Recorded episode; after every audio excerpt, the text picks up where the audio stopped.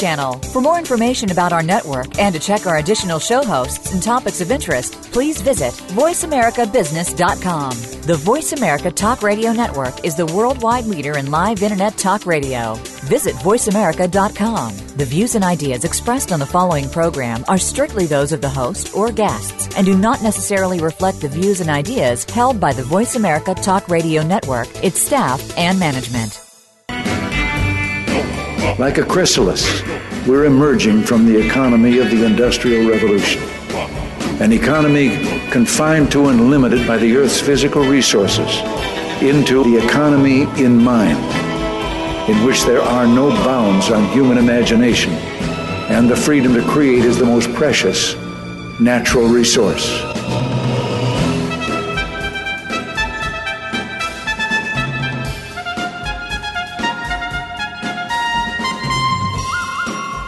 Welcome to the Soul of Enterprise Business and the Knowledge Economy, sponsored by SAGE, supporting small and medium sized businesses by creating greater freedom for them to succeed. I'm Ron Baker, along with my good friend, VeraSage Institute colleague, and co host, Ed Kless. And on today's show, folks, we're going to do Entrepreneur Heaven. We're going to profile another four entrepreneurs. Uh, looking forward to it. I love this, seg- this segment. We're really making our way through these folks. Yeah. So who do we have? Uh, who do we have for today? Well, we have up George Eastman, of course, from Eastman Kodak, right? James Cash Penney, the Wright brothers, and Anita Roddick, so of uh, Body Shop fame. So let's oh, get started right. with with some George Eastman. I, this is a fascinating guy, isn't he, Ron? He, he he absolutely is, and boy, did he really change the world! Even though he didn't really set out to do that.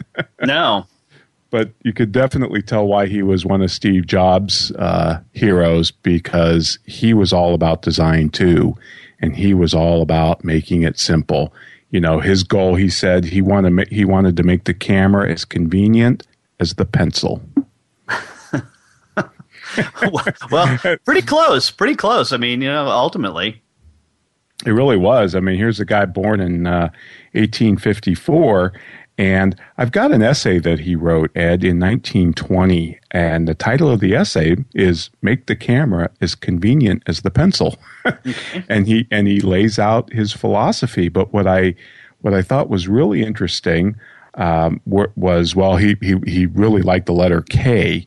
He thought that it was very impressive. It was strong, incisive, and all that. And he wanted a he wanted a trademark with uh, starting with the letter K and ending with the letter K. And of course, that's how he came up with Kodak huh. after playing around with a bunch of different uh, combinations.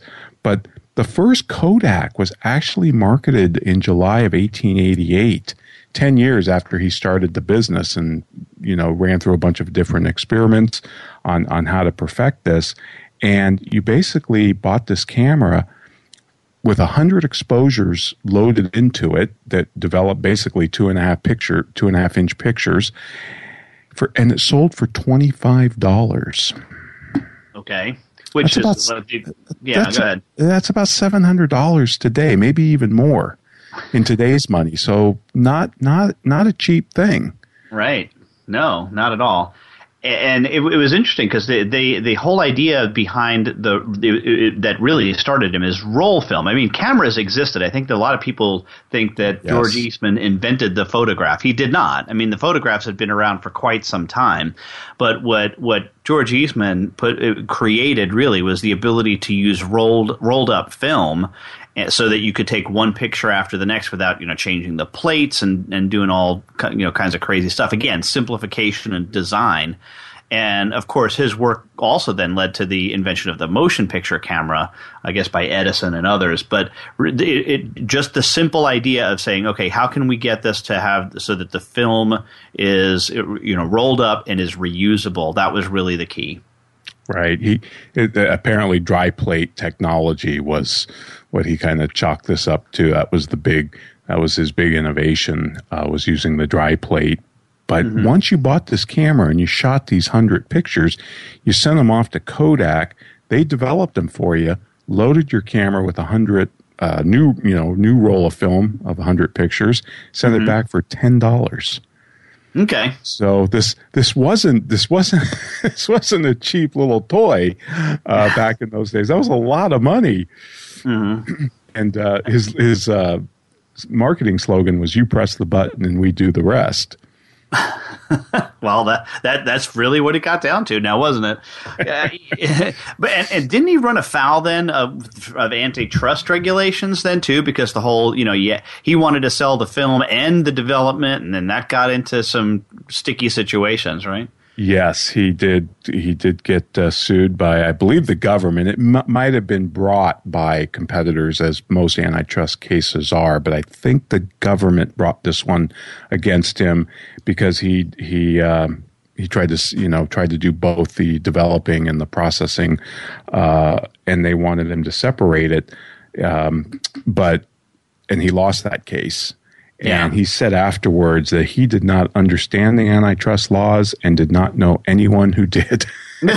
and and I have to say, as somebody who's who's tried to read the antitrust laws and the, some of the cases on them, and wow, the, we need to do a whole show on that, Ed. Uh, they're, they're, just you talk about uh, murkiness and just being unclear of what you can do uh, to stay, you know, on top of the law. The, the antitrust laws are just a maze. Right, but purposefully so. I think. I mean, it's so that they can be interpreted by by governmental attorneys the way they they, they want to be interpreted to to make everybody look bad. I mean, it, it, I, I, think that that's part of the, the trouble with with the antitrust thing is is that just about loopholes in it almost by definition yeah, they, they are very murky. There's also obviously there's state antitrust laws to boot. Uh, most of them are brought by competitors, but anyway, I'm just thinking we need to do a show on that because there, there I think there's a lot of misunderstanding with respect to the antitrust laws, and um, I have real strong opinions after studying it for so long. Oh well, yeah, no, and uh, what I what I was saying was that that uh, the the the whole idea is, is they're purposefully murky so that they can be twisted and bent in any way that the governmental attorney wants them to be. Right, right. That's very true, and and the the conflicting rulings from different eras. It's just it's it's really confusing. It's almost to the point where, you know, if you if you if your prices stay the same, you're obviously colluding if you drop your prices, you're obviously engaging in predatory pricing. And if you raise prices, you're obviously part of a cartel. Right. So anything yeah. you do, it's almost you're guilty until you prove yourself innocent. Yeah, no, you know, well, that was the whole thing with the whole Microsoft thing, and them saying that it was antitrust to give away Internet Explorer for free.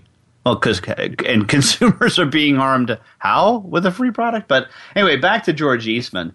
He uh, uh, again it, did some pretty interesting stuff as a philanthropist. Like all of the guys that we've profiled, oh, and I should say guys. I you know I'm from New York, so we use guys meaning guys and gals. Sure. But um, the, the the folks that we have profiled really have, have been major philanthropists once they've amassed their fortunes. And I think that there's clearly a theme there as well. Yeah, there is. Even I was just uh, I just heard an interview with uh, one of the Koch brothers, and you know I, I I lost track of the amount of millions of dollars he's given not only in New York for like the museum and all of that, but for uh, I think the Sloan Kettering Cancer uh, Foundation. You know, it seems like whatever disease these guys get afflicted with or their loved ones get afflicted with, they take on as a major because mm-hmm. As well, they should, Ron. They should be yeah. giving it all up, you know. Yeah, absolutely. As Carnegie said, who we profiled last time we did this uh, this segment, which was back in August, Ed, August seventh, we uh, profiled Andrew Carnegie, but he he obviously gave away a, lo- lo- a ton of his money, and he was actually the one who said, "A man who dies wealthy dies disgraced." Yeah, yeah. But Eastman, uh, uh, aside from the Eastman School of Music, which a lot of people have heard of, the the University of Rochester it was, and the Rochester Institute of Technology, as well as some buildings at MIT. So he was he was he played all over the place. Yeah, he sure did. And you know, the other thing interesting about him, and again, I, I got some of my background information from, again, the scholar. I've quoted him before. He wrote a great book called Giants of Enterprise. His name is Richard S. Tedlow. He is actually a business historian, and I just love his writing. Uh, and because he, he just goes into such depth when he profiles someone. And he says, unlike other entrepreneurs who, who all claim, none of them say they're in it for the money. He said Eastman probably was one who really wasn't. He and he wasn't out to change the world either. He he didn't have that Steve Jobs, you know, put a dent in the universe uh, mm-hmm. attitude. He he was just um, completely obsessed with with photography and wanted to make this really simple for as simple as he could. Uh, eh, but he did think Ed, and I, I, found this really interesting because apparently there wasn't a cruel bone in this in this guy's body, but he did have this attitude that business is war. Mm. Now, maybe because he was so, you know, honest and didn't have a cruel bone, that he that he kind of looked at maybe some behavior of competition or whatever, and thought, well, this is just a, you know, war of all against all. But I, I found that to be kind of interesting that he did he did constantly say that business was war. He likened it to war interesting metaphor. I mean, and I guess the the enlightened idea of you know cooperation or whatever uh, portmanteau you want to stick stick on that has has been something that's more recently evolved. I mean, and and I do think the whole idea of, of zero sum thinking. You know, we we we've talked about that a lot on this show, and and how it's still pervasive to this day. There's there's a lot of business people that I have interacted with who, when you when you talk to them about you know the double thank you moment or the the whole idea that that uh, wealth um, is created in transactions, they they look at you kind of funny, you know. Right. No, absolutely. And and one other thing, Ed, that I found interesting. I've been reading Thomas Sowell's Basic Economics book uh, that we interviewed him on last year. The like and, ninth edition. What are we up to now? Yeah, fifth edition, I think. He's also got a brand new one, so we're trying to get him back on the show. But uh, in 1976, 76, Kodak sold 90 percent of all film in the USA and 85 percent of all cameras. Now the irony, Ed, is they invented the digital camera. What? Yeah, Kodak invented the digital camera, but that's actually what put them out of business. They filed for bankruptcy in January of 2012. They just couldn't get away from Kodachrome. They couldn't get away from their existing model. Wow. But they actually invented the digital camera and, and didn't know what to do with it, or they they just just couldn't figure out, or they just said this is going to destroy our, our film market. We can't put this in it was, place. Uh, it was both. I think it was mm-hmm. both. They they worried about the cannibalization of their existing market, which of course, when you, you're selling ninety percent of all film, mm-hmm. you, you, would worry about that, right? This this comes back to uh, Andy Grove's line that if you're going to get cannibalized, better to dine with friends, right? yeah. or yeah. somebody else will eat you. But uh, I, I did find that interesting. It's just kind of ironic, you know. But we see how many times have we seen this in business? So right that you can't you can't understand that that that you you should run forward with your new technology. Well, well, th- th- great talk on. Thanks, Ron, on on uh, George Eastman again, a fascinating guy, and we are about to take our first break, so we'll look forward to that. But we want to remind you that you can always get a hold of us at asktsoe at verasage.com. And we want you to visit our website at thesoulofenterprise.com as well and and but we do also uh, track Twitter. So ask hashtag ask TSOE. And after the break, we're going to be at, int- introducing you to another uh, entrepreneur, uh, James Cash Penney. So we look forward to that after this word from Leading Results.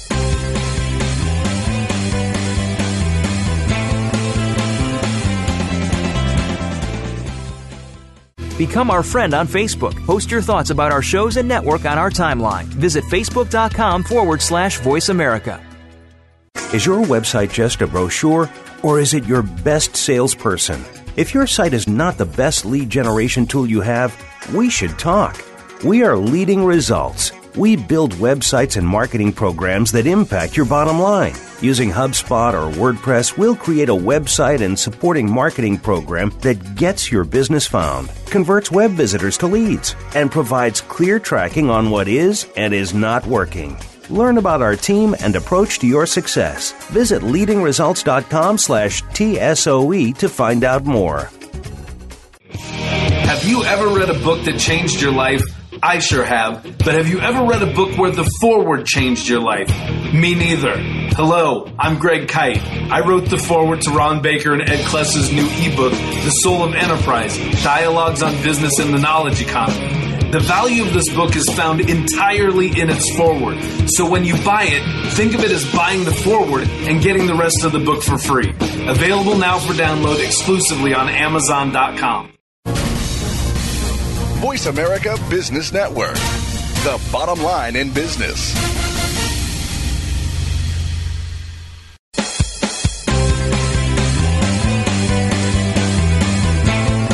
You are tuned into The Soul of Enterprise with Ron Baker and Ed Kless. To find out more about our show, visit us on the web at thesoulofenterprise.com. You can also chat with us on Twitter using hashtag AskTSOE. Now, back to The Soul of Enterprise.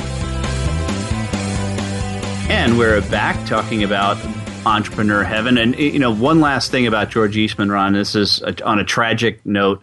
He uh, he he had a, a, very intense back problem that affected his spine in his last few years of his life, and ultimately ended up committing suicide rather than than dealing with the, the pain. So I can only imagine uh, so, somebody as intense as him. But uh, he, he, his final note um, said, "To my friends, my work is done. Why wait?" and maybe we need to do a show on famous last words. You know, no, there you go. That's a good I, idea. I, I have a little fascinating book that's it's just got a bunch of you know famous people, writers, and various uh-huh. folks. Um, you know what purportedly was their last words. Now, of course, this is very hard to verify, but and some of them, kind of like the expert speak show we did, um, right. some of them were just hysterical. I mean, I think it'd be really worth uh, going through them and talking about them because there's some interesting folks. All right, book it for next week, Ron. okay, well, we can think about it. Folks, if you have an opinion on that, let us know at uh, hashtag AskTSOE. We'd love to hear from you. Uh, we got many tweets, Ed, on the Expert Speak show, so that was, that was pretty popular. Yes, it was. So let's talk about James Cash Penney. I, I found this guy uh, to be very interesting for a, for a host of reasons. I mean, I know the Penney stores have, have gone through, you know, cyclical times and what they didn't they hire a former Apple exec that was going to come oh, in yeah. and and that that didn't work out and and uh, I, I, haven't looked at the financial performance of Penney, but just th- looking at the founder James Cash Penney himself you know, is really funny. His father was a primitive Baptist preacher. Mm. Uh, I don't even, know, I don't even know what a primitive Baptist is. Look it up. It's look it up, well, folks. Look it up. It's it's a real sect. Um, uh-huh. But you know, he was born on a Missouri farm, and his, he had twelve children. His father, and uh, James Cash's first venture was a butcher shop that ultimately failed and one of the reasons was he's, he refused to supply meat to hotels that sold liquor. Okay. So this guy obviously didn't like tobacco. He didn't like liquor. He didn't like gambling. Uh, none of this was allowed, and, it, and, this carried over to his later days when when he started the Penney stores. But he actually bought into a dry goods store in, and I'm not sure how to pronounce this, Kemmerer, Kem, Kem, Kemmerer, yeah, Kemmerer, yep, Kemmerer, Wyoming and uh, he bought in with two other partners uh, he, who he ended up buying out in 1907 i think for about 30 grand which is like three quarters of a million dollars in today's money give or take. So it's uh, significant coin. Yeah not not sure where he got that but he then he started to uh, open other stores and he called these the golden rules stores um, and by in 1913, he changed the name to J.C. Penney, and by 1917, he had 175 stores. Dang. You know, I have to admit, when I, we first started doing research on this, I was like, James Cash Penney. really Cash Penney? I'm like, well, I'm going to find out this this guy made up his name, right? That's what I was fully expecting, but no, it was really his name. his parents named him Cash. It's got to be a family name. I can't believe they would, you know, name him Cash. right, right. Yeah, I'm not sure where the origin of that came from, but Ed, I wanted to read you an ad because he, you know, he did something I think that was absolutely fascinating. One of the reasons I wanted to talk about this guy uh-huh. was he was kind of like the McDonald's of his day in in a small way because his stores were actually part owned by the managers, one third owned, because he believed that if you really wanted somebody to work, you know, uh, really put sweat equity into it, they had to have an ownership stake. Yep. And so he made his managers buy into a third of the store. Now they had to get promoted, much like going through a professional firm. You had to be appointed a partner. You had to be selected after you ran through a trial period of time. You you started out working in the store, and then of course you, he he gave you one to run. And if you proved yourself, then he would he would let you buy into the partnership. But here was the ad that he ran uh, to attract potential partners, and it said this: "Men wanted." Well established mercantile concern operating 312 retail stores offers, and there's four points. Number one, long and continuous hours of work. Number two, the work itself, hard, ceaseless, trying, testing. Three, the work drive unrelenting, day in and day out. Four, and for it, a small living salary, perhaps less than you are getting now. and he, well, that's attractive. isn't that isn't that a great one ad? Put that on LinkedIn, folks. That but, is fantastic. That's up there with, with the, uh, the, the the guy, the the Arctic explorer, right? Um, like whose yes. name escapes me right now, but safe return doubtful. Right, right. Yep. And and how many people responded to that? It was overwhelming.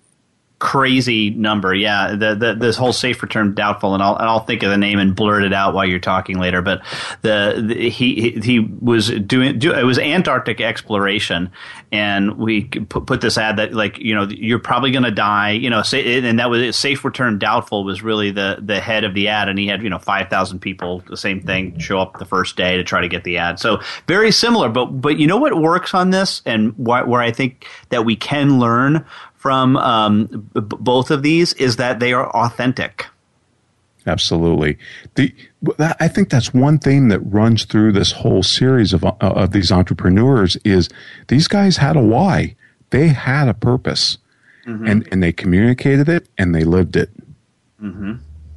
Yep. And, and and yep, clearly. Yep and and you know in that in in in the year that this ran ad apparently i think this was 1918 although i couldn't verify the actual year of this ad. I know it was past the 1907 when he had 100 and whatever stores but um or 1917 uh, so it might have been in the 20s sometime but it, he personally interviewed 5000 people he would personally interview them, and he only hired a hundred out of the five thousand, wow. uh, which, I, which I found really interesting because he was looking for personal characteristics. You know, he had all these theories about beady eyes and thin pursed lips, and you know, he wanted people that were going to work hard and that had upstanding morals and that didn't drink, smoke, or gamble, and and all of that. But he really did view his organization as the process of man building he said, We consider ourselves first as a man building organization and secondly as a merchandising organization. Wow. Uh, picture somebody coming coming out like that and saying that you know this is this is what we're doing today.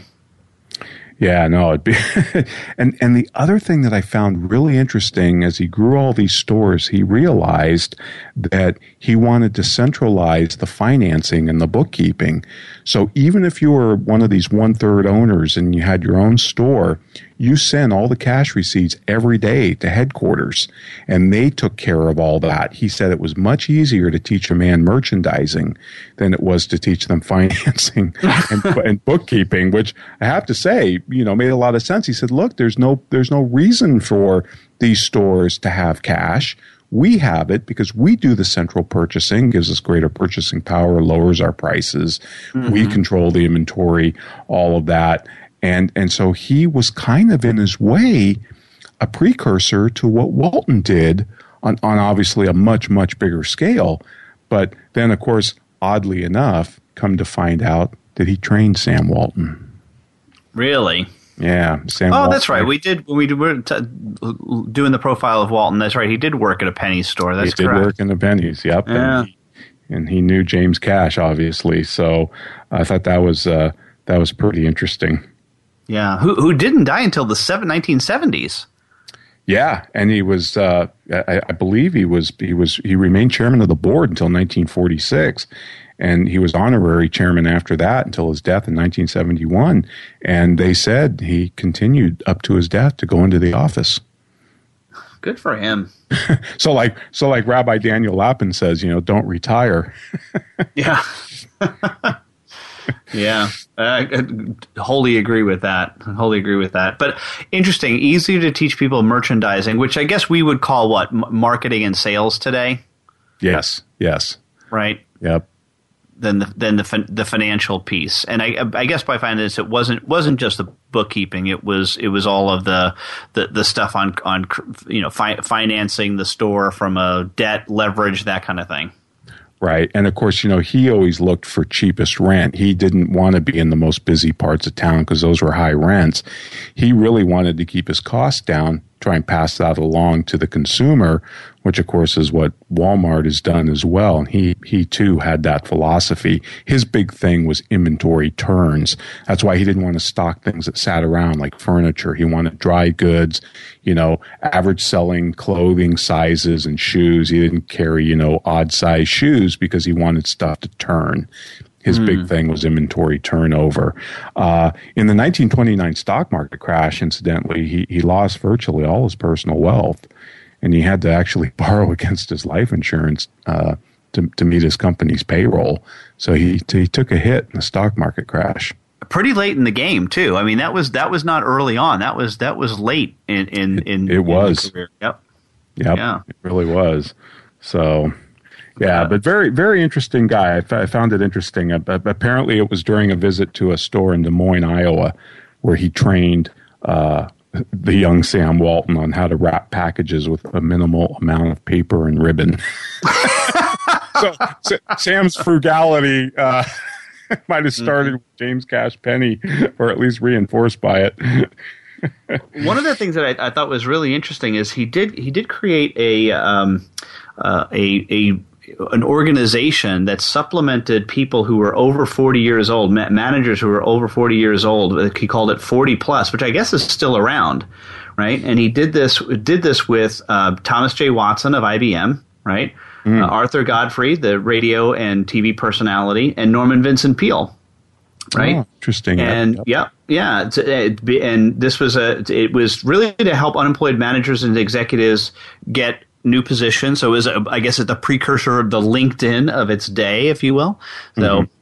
pretty interesting that he he would take care of of mid level executives or try to you know create an organization that would do so um, for himself. And I wonder if that is related back to that whole stock market crash thing. Yeah, you know, that's interesting. In 1921, he wrote an essay called Why a Buyer's Market Hasn't Changed Our Plans. And in there, Ed, he says he usually selected young men to be partners because the older man is apt to have become set in his ways.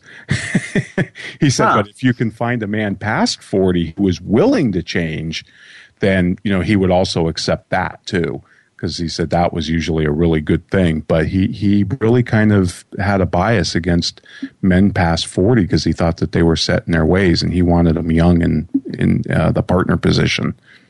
Yep, interesting. Hey, and by the way, I'm looping back now to the beginning of the seg- segment. Ernest Shackleton. Ernest Shackleton. It finally popped into my brain. That's the, that's the, the Arctic explorer and his, right. his ad was uh, men wanted for hazardous journey low wages bitter cold long hours of complete darkness safe Sign return doubtful honor and recognition in event of success there you go awesome. Well, Ed, this has been great. This is flying by, folks. When we come back, we're going to do the Wright brothers. But in the meantime, we'd like to remind you that you can email Ed or myself at asktsoe at verasage.com. Please check out our website, thesoulofenterprise.com. We'll have full show notes on each one of these entrepreneurs that we talk about today. You can listen to prior shows there as well too and, and leave us a comment. And now we want to hear from our friends at Azamba.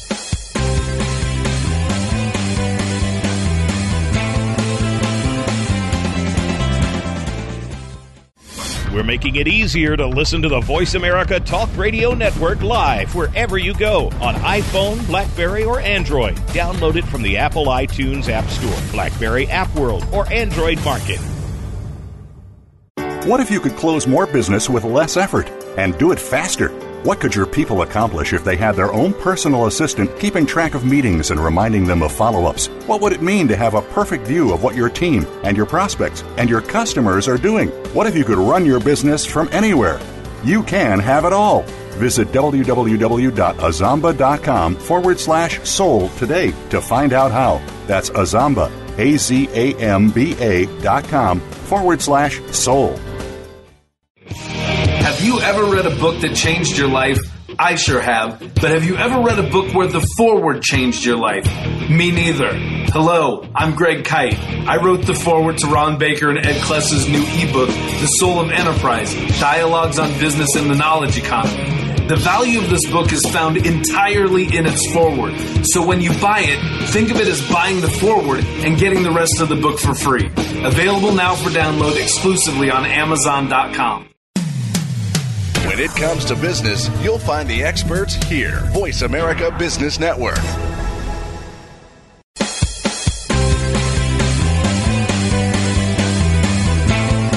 You are tuned into The Soul of Enterprise with Ron Baker and Ed Kless. To find out more about our show, visit us on the web at thesoulofenterprise.com. You can also chat with us on Twitter using hashtag AskTSOE. Now, back to The Soul of Enterprise. Well, welcome back, everybody. We're here doing Entrepreneur Heaven, and we've already taken a look at George Eastman from the Kodak Company and James Cash Penney from J.C. Penney's. Now we want to dive into Ed, one of my favorite, the Wright brothers. No. In, incredible, incredibly ge- geniuses who never graduated high school. Never graduated high school. They had a sister uh, who who uh, was the only college graduate in the family, but uh, yep, they only had a few years of high school at most, I think. And um, you know, I just read a few months ago the Wright brothers by David McCullough the historian. And uh, I can't recommend this book highly enough, folks. If you want just a great read, I mean, I'd say a beach read, but uh, we're coming out of summer. Uh, but if you just want to curl up in your easy chair with a nice drink and read what I think is just an incredibly inspiring story. Uh, and, and David McCullough, as you know, is such a great writer. Oh, I, I fantastic. He's just done such a great job, and it's a it's a it's a breezy book. It moves it's very fast paced, not going to take you long, and it's just I found it to be incredibly inspiring. And in fact, a lot of uh, what I have on these guys is, came came out of that book. Yeah, I, I read uh, the John Adams book by him in 1776. You know, the weird thing about reading a McCullough book is because he does he does so many of the you know the voiceovers for the for the the Ken the Burns films, right? Yes. That when I, when I read it, you actually read it in McCullough's voice. Do you, you do you find yourself doing that? Yes, you can hear his voice come through. I've listened to so many interviews with him, and and uh, I, I, loved his book on Truman, and and yeah, the John Adams book was great, and the 1776 book. Wow, what a what a great book that was. Yes, but this this Wright brothers one I really liked because it all started at when their father Bishop Milton Wright brought home a little toy helicopter from a trip he took.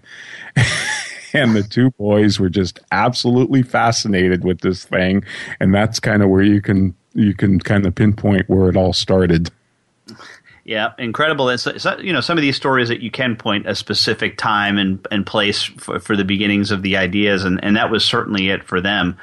Uh, and you know, br- brothers separated by what about four years in age had older brothers, and as you said, the si- the sister and the sister is the only one who graduated from college, right? Right. Um, yeah. And and also both Wilbur and Orville, of course, uh, Wilbur uh, died tragically at 45, but uh, Orville lived to be 76. Neither neither ever married. Um, and that my, my favorite, my Orville did say at one point though, a man cannot have both a wife and an airplane.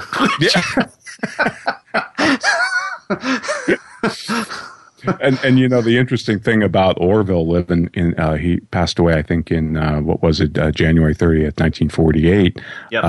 He he lived to see uh, you know kind of the the dev- devastation of World War II and the bombing and the you know and all of that he he kind of lived to see that and mm-hmm. it was mm-hmm. kind of interesting yes yeah And just uh, the, the, the strides that these guys made in the discovery of powered man flight is it really uh, an incredible story. You know, here here's these guys. You know, Dayton, Ohio. They write away to the Smithsonian uh, Institution or, or some federal agency to to find out. You know, where where are the most steady wind patterns.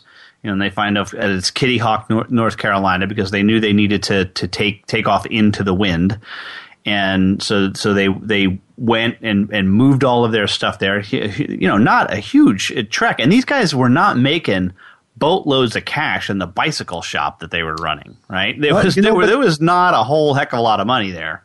Well, it was some. I mean, they they opened their bike store in Dayton in 1893, and it did earn them about two to three grand a year, which you know it's it's I don't know it's like 55 grand a day now. It's right. really hard to compare. But yeah. but what is interesting is they they spent about a thousand dollars on on um, you know to get him to Kitty Hawk and to get to that inaugural flight in December.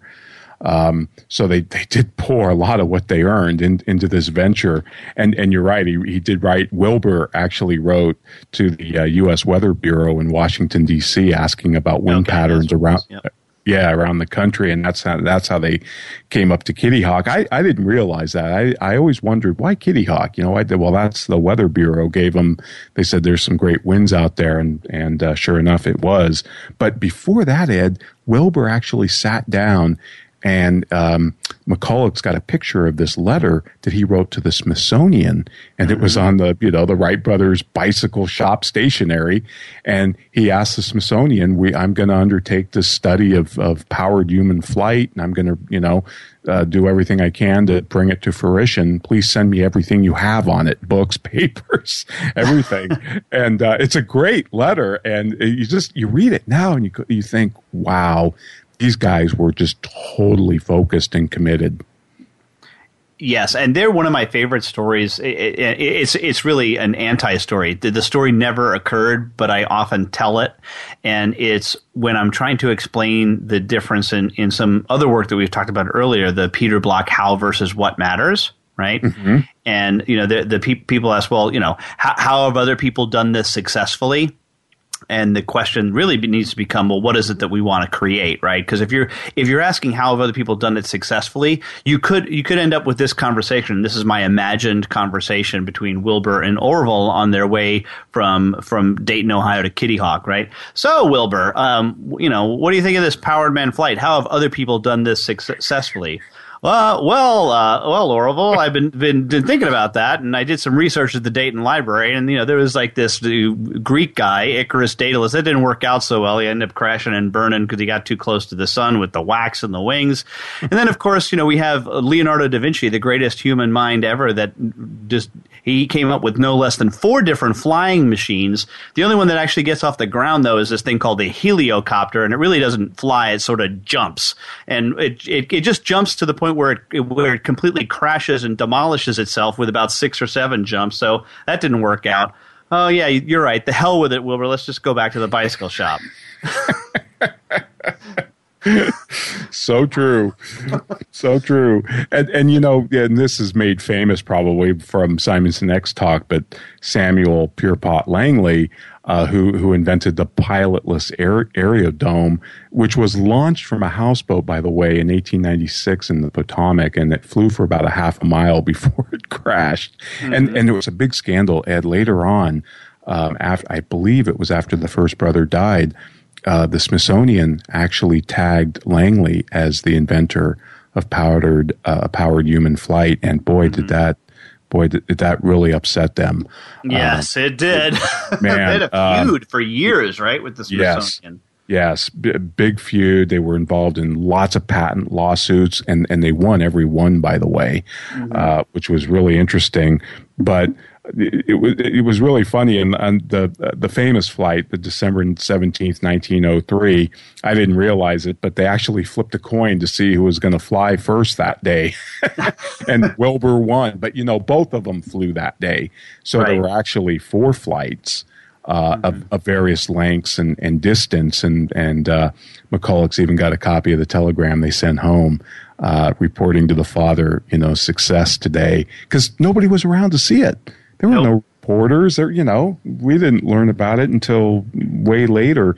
And of course, they couldn't get the, the United States government interested in their flyer. You know, after they did the Kitty Hawk flight, they went back home and they started flying in this local field in Dayton. And the owner of that field thought that they were nuts, even though right. he let them do it. but I think these two guys are just a pair of nuts. But um, but they couldn't get the U.S. government interested. The government wanted all these. They wanted plans. They wanted demonstrations. You had to prove everything would work. Blah blah blah. And they got frustrated and they went over to France mm-hmm. and and started shopping their plane in Europe. And France was the first to bite and said, you know, we'll pay you one million francs for one of your flyers if you come over and do some demo flights, mm-hmm. which of course, um, you know, I think it was Wilbur who went over there and, and did that, and he, he became a star. Mm-hmm. Interesting because they were not we mentioned they didn't even go to college but they, they they didn't even do a lot of math right? They didn't go like calculations and crap. It was trial and error j- just trying to make it work. And in the end you know their their technology for the way that the wings worked i believe ended up being substandard right? I forget who came after them. Yeah right. Curtiss, uh, Cur- uh, some Curtiss, yeah, Curtiss, somebody um, who who they have actually had patent suits with, kind of came up with the aileron and, and some other things. But yeah, they, they, it was improved upon for sure. But they, they actually did add study and, in the stuff they got from the Smithsonian. You know, guys like Langley and a whole bunch of others were working on this. And they did have calculations and charts and statistics and all this stuff.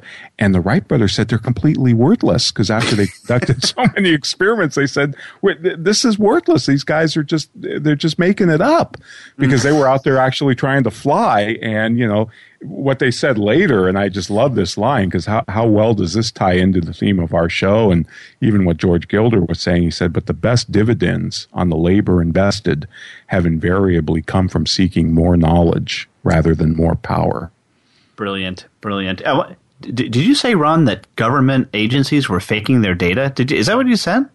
Uh, well, not, I can't so believe government it. agencies, but the people funded by the government. Oh well, like whatever. Langley and and and some the government others. probably wanted the numbers, like earn value and project management. Holy cow! early versions of that. All right. Well, we, I, I, can't believe, Ron, we're already up against our last segment here, and we are. But we want to hear from uh, my uh, employer, Sage. But we are, do have coming up one more, uh, and we're going to talk about Anita Roddick, the founder of the Body Shop. But first, let's hear from Sage.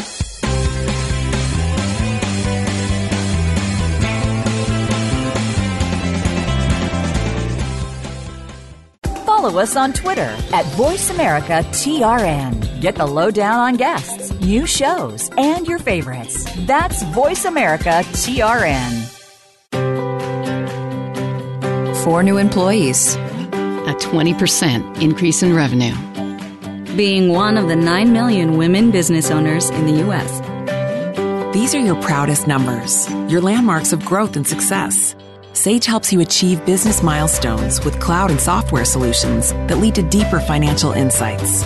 Believe in your numbers. See what Sage can do for your business. Visit believeinyournumbers.com today. Ever read a book that changed your life? I sure have. But have you ever read a book where the foreword changed your life? Me neither. Hello, I'm Greg Kyte. I wrote the foreword to Ron Baker and Ed Kless's new ebook, The Soul of Enterprise Dialogues on Business and the Knowledge Economy. The value of this book is found entirely in its foreword. So when you buy it, think of it as buying the foreword and getting the rest of the book for free. Available now for download exclusively on Amazon.com the business community's first choice in Internet Talk Radio. Voice America Business Network.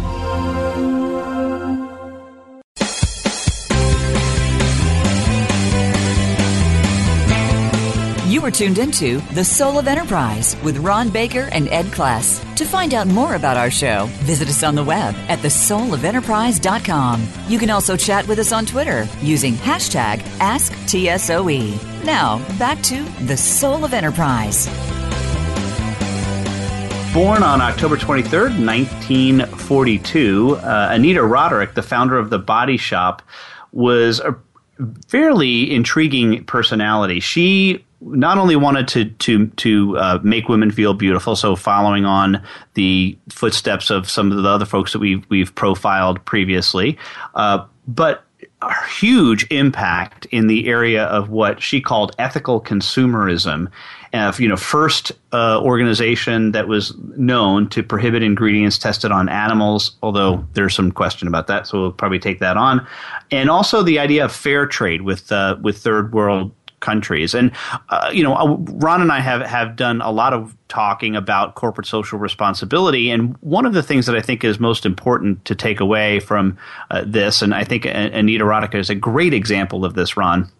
Is that, you know, if this is part of the founding principles of your organization, then I've really got no problem with it at all, right? Because th- th- you're, you're saying, hey, this is what we're about we're we yes we we seek seek to make a profit, but we're going to do it with these constraints that we have put on ourselves.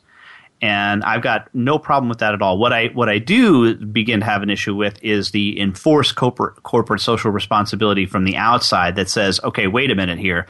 You know, you've had a, a business for 30, 40 years and shareholders have, have bought your stock and then all of a sudden you're saying, okay, well, we're going green because it's the it's the marketing thing to do. So I think Anita Roddick is a great example of hey, listen, when it starts from the beginning with the founding principles, you can actually make this work, and, and it works really well. I agree. I mean, you can see that with uh, Whole Foods, right? Mm-hmm. And uh, who is it, uh, Mackey? Yep, John Mackey. John Mackey, and uh, does doesn't Target uh, isn't that part of their thing as well? They also donate a certain percent of after tax profits to charity.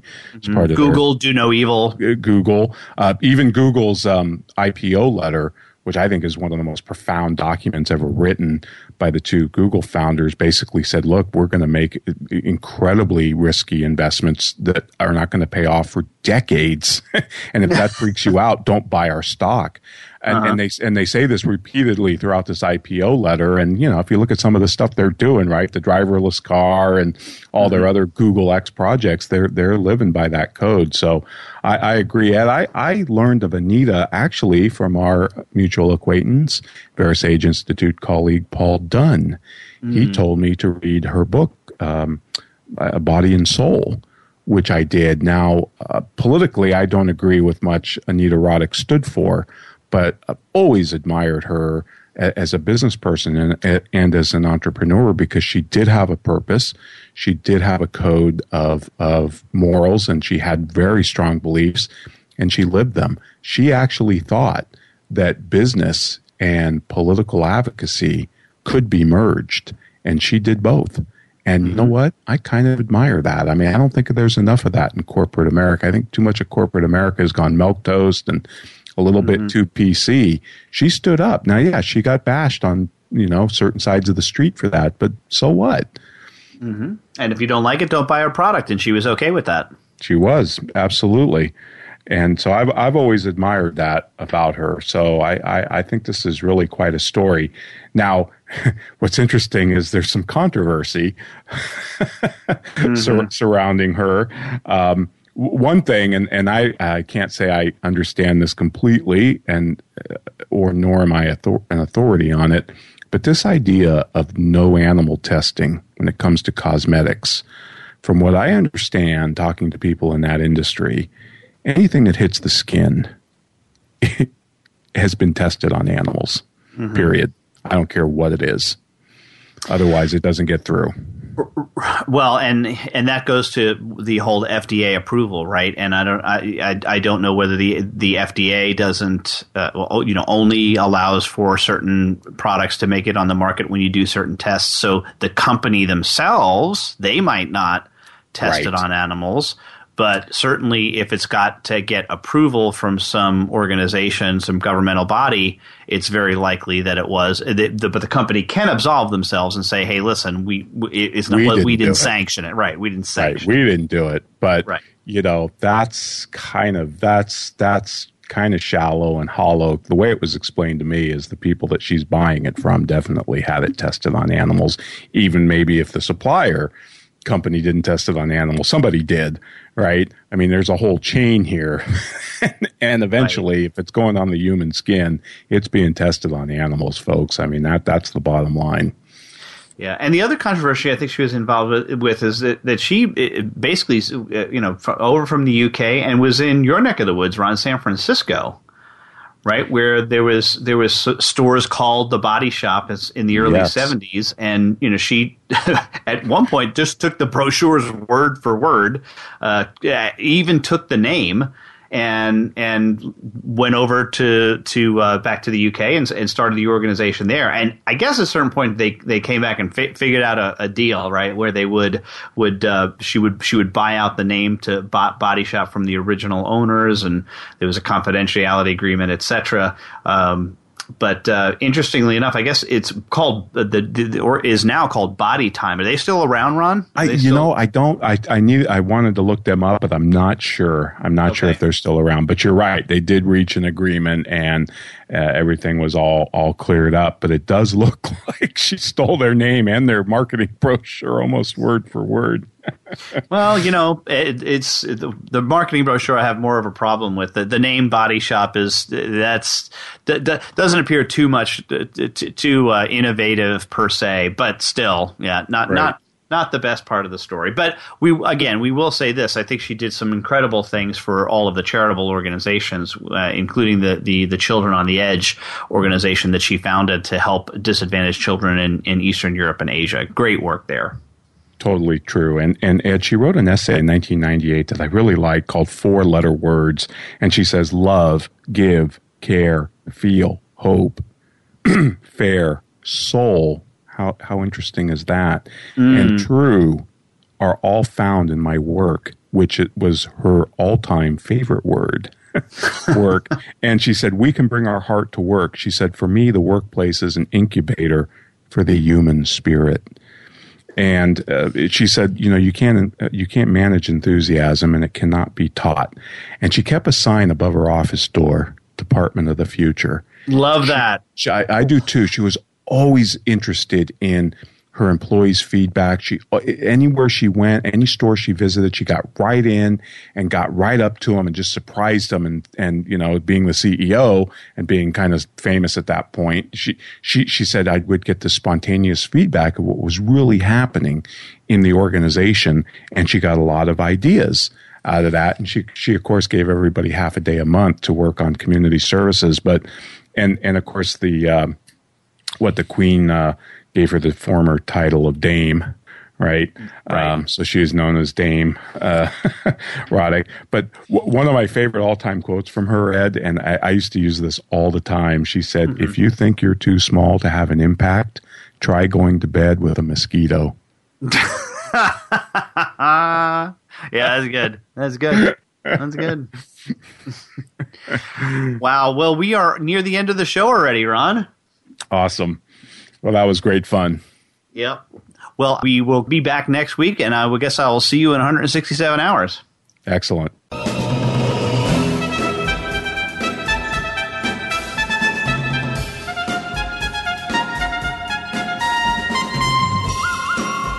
This has been The Soul of Enterprise Business and the Knowledge Economy, sponsored by SAGE, supporting small and medium sized businesses by creating greater freedom for them to succeed.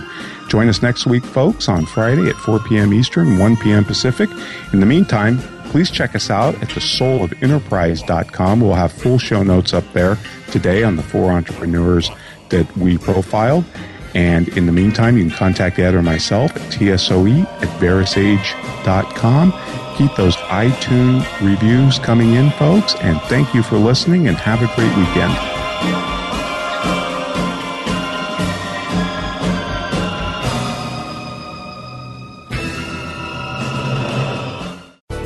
Thanks again for listening to the preceding program brought to you on the Voice America Business Channel. For more information about our network and to check out additional show hosts and topics of interest, please visit voiceamericabusiness.com. The Voice America Talk Radio Network is the worldwide leader in live Internet talk radio. Visit voiceamerica.com. The views and ideas expressed on the preceding program are strictly those of the host or guests and do not necessarily reflect the views and ideas held by the Voice America Talk Radio Network. It's